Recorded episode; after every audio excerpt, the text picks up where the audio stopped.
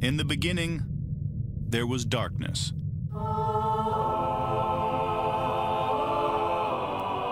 Then, there was Paul Brown. Paul Brown transformed the game. Hello, Paul Brown here. Welcome to the first ever International Browns podcast.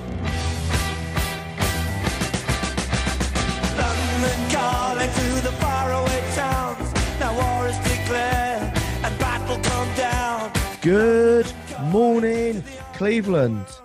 It's my favourite time of the year. The draft's happened. We've got loads of new undrafted free agents in the building. And there was the one person I wanted to speak to first about this was the man himself, Pete Smith. Pete, how are you? I'm good. I'm always happy to be lied to. Um, you know, it's a, it's you know it's an exciting part of the year.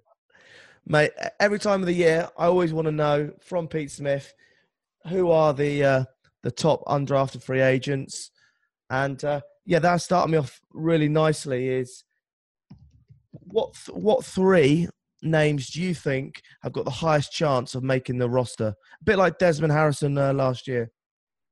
Um, so the the guy I, I have is the the number one guy I think can make the roster is Brian uh, Fineanganofo uh, from Idaho State. He's an offensive tackle uh, with outstanding athletic traits, not unlike uh, the kid they drafted, Drew Forbes.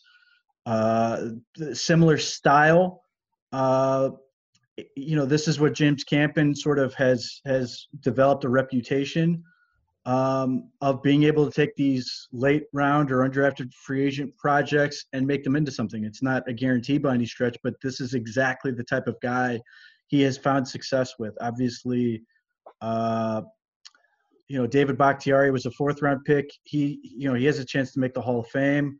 Uh, J.C. Tretter was a fourth round pick with the Packers before he came to the Browns. Uh, you know, he, he obviously was successful there. Uh, they, they've had these type of guys that they find a lot of success with. So that's the number one guy. Uh, another guy I think has a, a good shot to make the roster is Darrin Hall, the running back from Pittsburgh. Yep.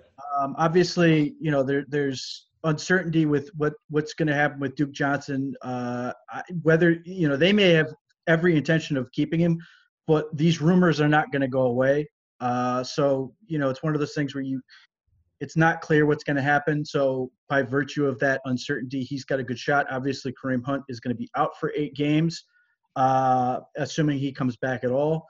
And then, you know, after Nick Chubb, it is, you, know, Dontrell Hilliard, uh, Duke Johnson, and now Darrin Hall. So if, if in any case, uh, Darrin Hall is competing against uh, Dontrell Hilliard to see if he can make the roster anyway. But if for whatever reason they do move uh, from Duke Johnson, he suddenly becomes the third string guy unless they bring somebody else in. So he's got a really good shot. Very good profile. Another guy I, I had targeted. And then the uh, third guy was a guy that uh, named JT Hassell uh, from Florida Tech. Uh, I did not know who this guy was until the Browns brought him in for an invite, and then I did some research on him, and he was very interesting, very athletic. Uh, played at South Dakota State, uh, was very productive there. Transferred to Florida Tech uh, to be a father. Uh, was very productive there. He's got you know tremendous athleticism. Uh, he's a, a guy who could you know find his way on the roster as a backup strong safety, but he's also a, a guy who fits really well to be a special teams coverage type guy. Uh, and he just he he's a guy who is like a missile as far as somebody who can come downhill and hit people. And you know the Browns have obviously put in a substantial amount of energy into improving their special teams in the draft uh, and, and with some of the trades they've made and just you know their general philosophy. So if Hassell is a guy who can prove himself there, he he has a real shot to uh, make the team. Do you think, um, yeah, Brian, Darrin, and Hassell? Do you think they could have drafted him like any of them three in the seventh round, or were they always target as undrafted free agents? Um, I, I, I had Brian Fineanganofo as a, a, a draftable player. I had Darrin Hall as a draftable player.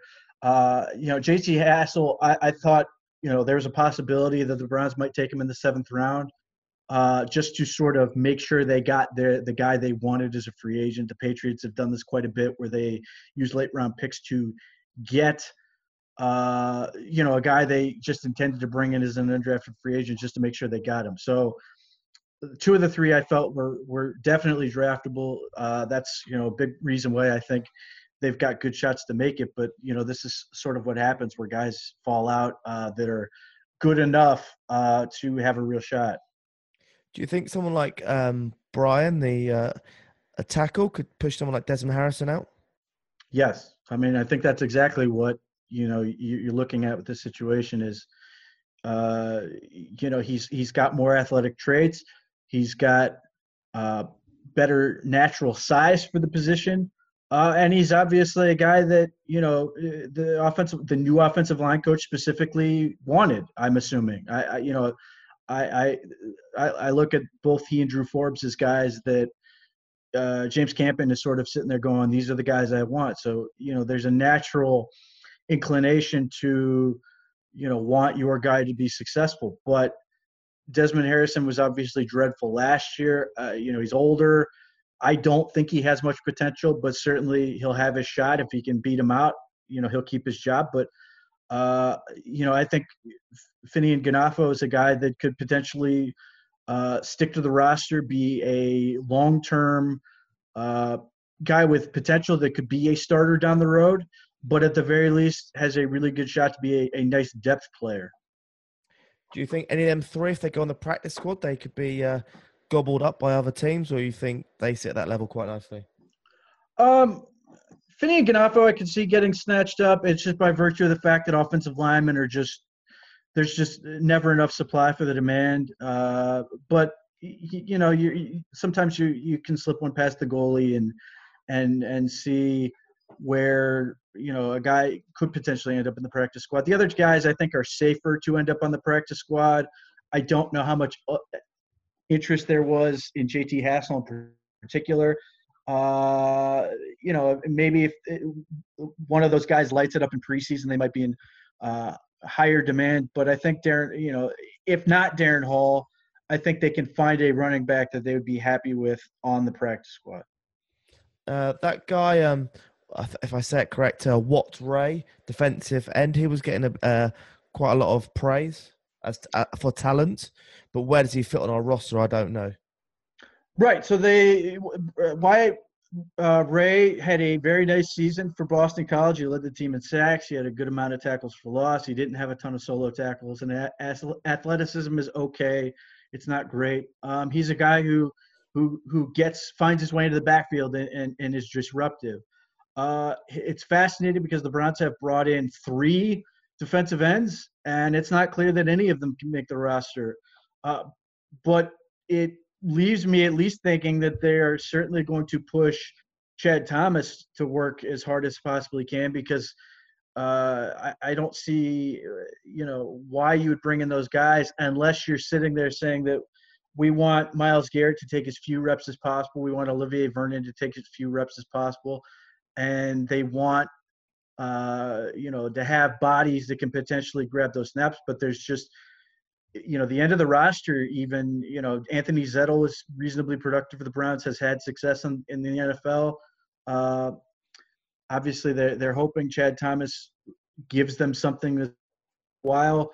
Uh, you know, Chris Smith, I think, is a better interior player, but he's technically an edge. And then Genard Avery is safe. So everybody else is sort of in a position where they shouldn't feel safe.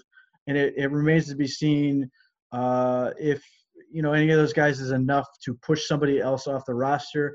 Uh, you know, I think Zettel could be fine, uh, but I, you know, I've never been fond of Chad, Chad Thomas, so I'm not confident he makes the roster. But then again, none of them may make the roster. Hmm. And uh, the last thing was I was I was following last year the um, is it uh, the the Packers running back we signed off their practice squad. Uh, Maye is it Devonte May? And do you think there's any chance of him making the roster? Oh, he'll have a shot. I mean, uh, uh, that's what it's all about. You're getting well, first and foremost, you're getting guys who can play scout team reps. Uh, so you're not beating up your dudes. Um, yeah. You don't want you know, obviously not, that's not even Nick Chubb. It's more along the lines of Dontrell Hilliard and stuff. If you can get, you know, when it comes to mini camp in particular, and you've got a lot of young guys, you need bodies to be able to fulfill some of these roles. So that's first and foremost. But then it, obviously you want them to be good, prove something, and show enough to you that you, you know, want to keep them longer term uh, to to get them on the 90 man roster, and then see if they can ultimately be, prove themselves valuable enough that you want to keep them. Uh, I think he has a longer shot to make it than I think Darrin Hall does, but you know we'll see what happens. I, I you know for me looking at production and athletic profiles I think Hall and, and Hilliard are just uh, better prospects, but I'm always interested to see what you know guys they bring in for for that type of situation can offer. I, I saw that Kyle Friend got released uh, today from the Browns. Who would be the uh, backup center? Do you think naturally at the moment? Um, I, am assuming it's Eric Kush. Um, they brought him in as a free agent uh, this offseason, Dorsey has familiarity because he, he play, spent some time in Kansas City. Dorsey actually drafted him. Uh, he's okay. Uh, I, you know, Austin Corbett could theoretically figure into that conversation uh, in a pinch, but I think Aaron, Eric Kush is the favorite there. Uh, and they've got another guy named Witzmann, who I think has the ability to play center, uh, but he's more of a backup guard. So uh, yeah, I think Eric Kush at that point becomes the the next man up. Excellent. And uh, where do you see the them real deep, deep battles happening across the uh, roster? Maybe some of these undrafted free agents pushing people, or uh, some of these uh, late round uh, draft picks. Yeah, where do you see these battles happening? Anywhere else?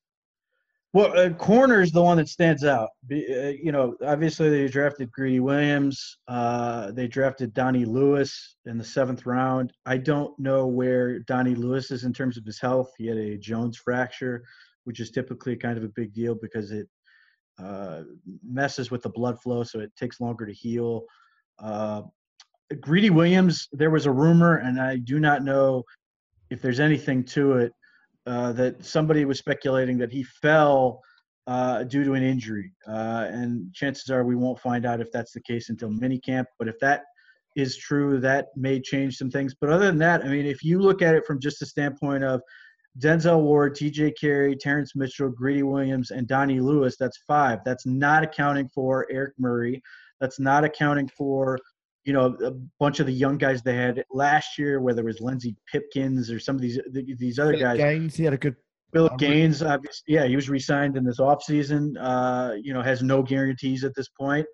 Uh, th- that that is a really really deep group that's going to have to compete, and you know, it, it, would not surprise me if there's a few agents calling in for some of these uh, corners they have on their roster. They're basically saying, "Please release my guy." Uh, so that you can try to get an opportunity elsewhere. Uh, but that is going to be a fascinating competition because not only is it about who's going to be there at the bottom, but uh, a lot of focus is, is is can Greedy Williams ultimately take that starting role on the opposite side of Ward, and what the that could sort of portend for this team's future. Um, the other spot, eh, you know, we sort of touched on it would be defensive end. Um, they just have a ton of them uh, and it's unclear why they brought in so many more. Uh, but I think some some hearts are going to be broken pretty quickly on that front, and and we'll see who comes out of that. But obviously, you know, it's Myles Garrett, Olivier Vernon, and uh, Genard Avery are very safe. And then you get into the Chris Smith, uh, Anthony Zettel, Chad Thomas, and then you know a bunch of undrafted free agent type guys. They're going to try to push them for all they're worth. Yeah. Mate, I, have got to say, you and Jeff did an awesome uh, coverage of the draft, going into so much detail. It was absolutely amazing to uh, uh, listen to. And I just want to ask, what was your favourite Browns pick? Let's just forget about uh, Greedy for a sec, because it's quite easy one to say he's your favourite. But what was your favourite and your least favourite draft pick that the Browns did this year? Uh, so my favorite is Drew Forbes, and that's including Greedy. Uh, the okay. offensive he would be off. He was an offensive tackle at Southeast Missouri State. I think he ultimately ends up at guard. Again, this is a Campen, you know, exact type of guy he wants. I think he's got long term potential. He's got outstanding athletic traits. He's very young. He's exactly the type you want to mold, and you know, I, I, you know, he's the type of guy where if he can pick pick things up quickly, we may have to revisit, you know, uh, the Joel Bitonio at left tackle in 2020 type debate. I mean, other than that, maybe he's a longer term developing guy, but he's the type of guy where you he you know nobody knows who he is for a couple years and then he he comes out and he's basically a superstar uh, and that's the type of player you know that's why you use these picks on those type of players there's so much upside and very little risk involved if it doesn't work it's not the end of the world but there's just a lot of reason to believe in drew forbes uh, least favorite for me uh, is Mack Wilson it's not close i didn't like him, him at Alabama. I didn't like the fact he had so few tackles. Um, you know, when you get into data and analytics and stuff like that, you want the linebacker position to make tackles in college. I mean, it's you know, it's not complicated. This is you know, this is the job. You're a guy who runs around and make tackles. And he had a really low percentage of solo tackles in his one year as a starter uh, like 6.9%. You want guys to have at least 10. For example, Sione, Sione Takitaki had 14.1%, which is outstanding. Yeah. Um, that's exactly what you want to have happen. Um, that's why I think a guy like that will be very successful. Um, and you know, he came. Look, he's a he, he's a story that's very easy to root for. So I hope for the best for Mack Wilson. Uh, declared early, large, largely because of financial hardship. Uh, his family's in a situation where they, you know, they need money now, and you know he felt he had to take it upon himself to go get it, and maybe he he stays at Alabama for another year. Allegedly, Nick Saban was suggesting he do stay for another year, uh, but life sort of got in the way. So maybe if he stayed, he'd go higher but he came out now uh, and goes fifth round. And, you know, he's certainly not lacking for motivation. So hopefully he beats the odds. Uh, I, I, like, I understand the role for him. I think he's going to be a coverage linebacker. Uh, that can be very useful. And in the Browns, you know, a lot of this draft was focusing on stopping the pass, which is absolutely what they should be doing, given the fact that they are in a position where they should be scoring a lot of points. Uh, you know, they had too many games last year where they got out to early leads and sort of let teams back in because they couldn't do that. So maybe he's a good role player. I think he's more likely to end up as depth uh, with no real upside. But again, uh, you know, hopefully he proves me wrong. He proves to be an outlier. But again, he he has a story that's worth rooting for. So I hope for the best for him even though he was projected second round talent, do you still feel that getting him in the fifth round was not, we could have done better? Yes. First and foremost, I don't care what, what okay. guys are projected at.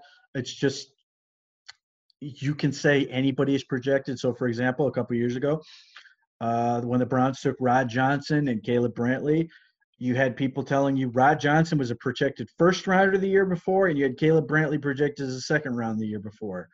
Neither of them can play dead.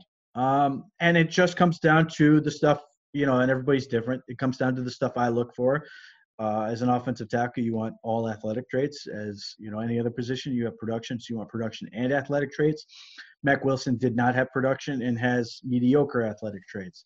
So, from that standpoint, you're you know you're you're trying to prove th- that wrong um, and again maybe they're they're smarter than i am they certainly have more information at the but you know I, i'm dubious of that which is why i'm higher on guys like drew forbes guys like sione takitaki.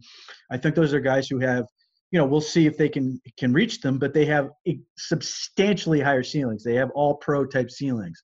Will they ever get there? We'll see but that tends to be where I want to work from is guys who can be great uh, as opposed to guys that don't project to be that well. Okay. Can you see? Eh, do you think Mack Wilson's totally safe this year, or he could get cut in training camp? It's a good question. Um, I would say no. Uh, John Dorsey has cut fifth round picks in his past, but the flip side of that is the Browns are really l- lacking linebacker help.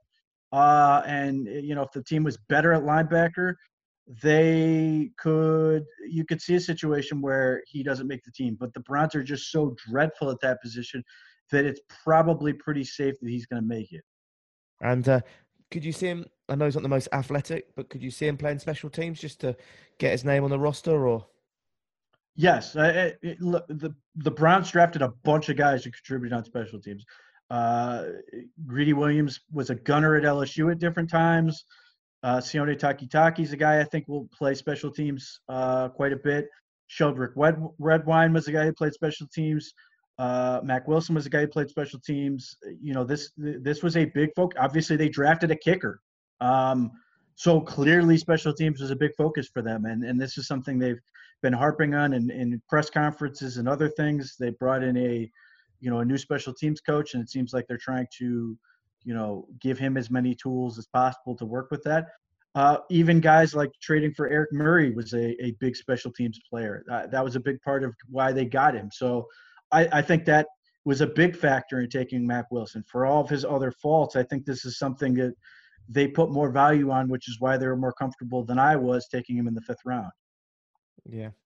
And what do you think about um, uh, Scottish Hammer versus Colquitt? Do you think that's a fair battle? I think um, – Colquitt's got this future potential Pro Bowler, or do you think they can cut some uh, cap space here and uh, get someone like the Scottish Hammer in? Well, I mean, Britton Colquitt's a good punter. Uh, you know, it's so he's got a natural advantage, and he's been there and done that. But it's you know, teams always tend to bring in a guy who can compete, and you know, having a nickname and, and a storyline certainly doesn't hurt you. Uh, I think you know, if he can come in and, and beat out Colquitt, I don't think they'll hesitate to move on. Uh, but you know that that type of situation, ties tend to go to the guy who's already been there. So you don't, you can't just be as good. You have to be better. So I'm not going to claim I scouted any punters this year. uh, you know, but I, you know, we'll see how that goes. At the very least, it, it's competition, and if for whatever reason, you know, Colquitt is sore or whatever on a particular day, they can take it easy on him and let this kid punt. Uh, they don't have to force anything, and, and, you know, it's the same deal. Kicker, they have two kickers on the roster, and then they're bringing in the third one uh, for a tryout. So it's all about competition. You know, I think they feel better about punter than kicker. They want to find you know guys who can can uh, contribute. I mean, they're they're also bringing another long snapper for competition too. So they they they've got all their bases covered. Yeah, it's also great that if you get people in during the training camp, you have a major injury, then you can bring this person in, and uh, they know the team, they know the, the, yeah the calls of the rest, and yeah they can just hopefully plug and play. So, um, and my, my last question for you, Pete, is um, who in the division after the draft you, you're most scared of going into the new season at the moment? Well, I mean, I, th- I think the team that sort of I think that helped themselves the most in the draft was Pittsburgh. Yep. Uh, I think you know getting getting Devin Bush was huge for them. Uh, and and and I really obviously Justin Layne was my top corner in the draft, and he went in the third round, which just seems to naturally happen for the Steelers. I think he could be a really good player. I, I I'm not as high on as some people on Diontae Johnson. I thought he could have been had later, but I do think he will be a productive guy. Uh, you know, they went to my alma mater uh, just to let me know they're paying attention, and went to and got Ulysees Gilbert out of Akron, who I think could be a player for them. Uh, Benny Snell is a guy, you know, that I, I, think will contribute and be a factor. So, you know, I, I I'm not scared of the Steelers by any stretch because the Browns are pretty damn good, but you know that that was a draft that sort of reminded you that the Steelers are still the Steelers. Yeah, listening to you guys, I felt sorry for you guys. You know, you gave uh, you gave the Steelers all the top tips, and uh, they took all of them, didn't they? Certainly seems that way. If they want to, you know, cut us a check on that, uh, I, I certainly won't be upset, or, or you know, give me some credit of some kind. That'd be awesome. But you know, I, again, I felt personally attacked when they went to Akron and and drafted Ulysees Gilbert. I thought that was a shot at me. Uh, you know, I thought I, am certainly taking it that way, but I'm happy for Gilbert. Uh, you know, I hope he's successful, even if it is with the Steelers. Uh, it's good from that standpoint. It's always nice to have more Akron Zips in the NFL. Awesome. All right, Pete. Where can uh, people find your details if they're not following you? Um, right now, the easiest place to find me is on Twitter. Uh, I'm in the process of sort of changing where I'm going to be doing my work, and, and when I have, you know, when, when I have all the everything in a row and I can start doing that, I'll, I'll announce what's going on with that. And then, you know, right now, if, not for Twitter, then you, certainly find me on, Locked On Browns. Obviously, most days, uh, you know, co-hosting with with Jeff Jeff Lloyd. Uh, obviously, you mentioned the uh, the coverage we did, and I, uh, you know, I'm obviously grateful that anyone listens to it. So, and, and certainly those that listen to it and, and send us feedback that they enjoyed it. That's certainly gratifying because you know, so much of the time it just feels like, you know, Jeff and I are just talking football like we would anyway, and it just happens that people are listening to it, which is kind of the vibe we'd like to have. So, you know, it's it was very gratifying, and apparently we're very big in. Uh, you know, of the seven people in Western Europe who like the Browns, we seem to have at least six of them listening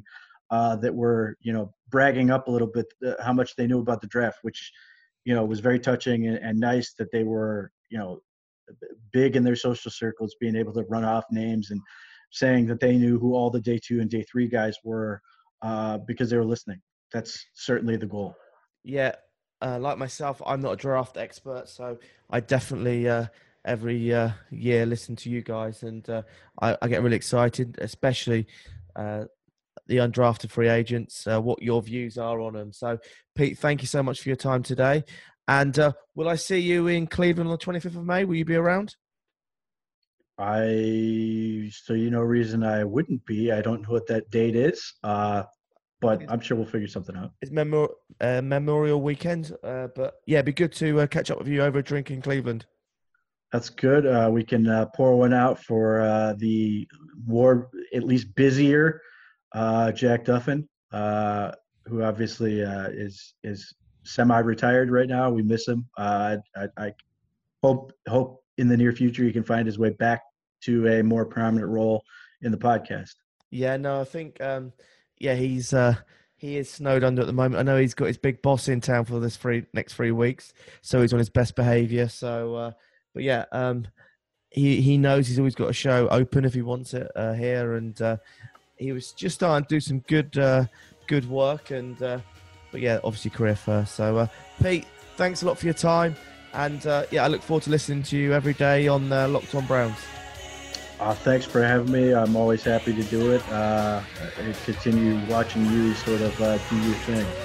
Thanks a lot, Pete. You take care. Got it.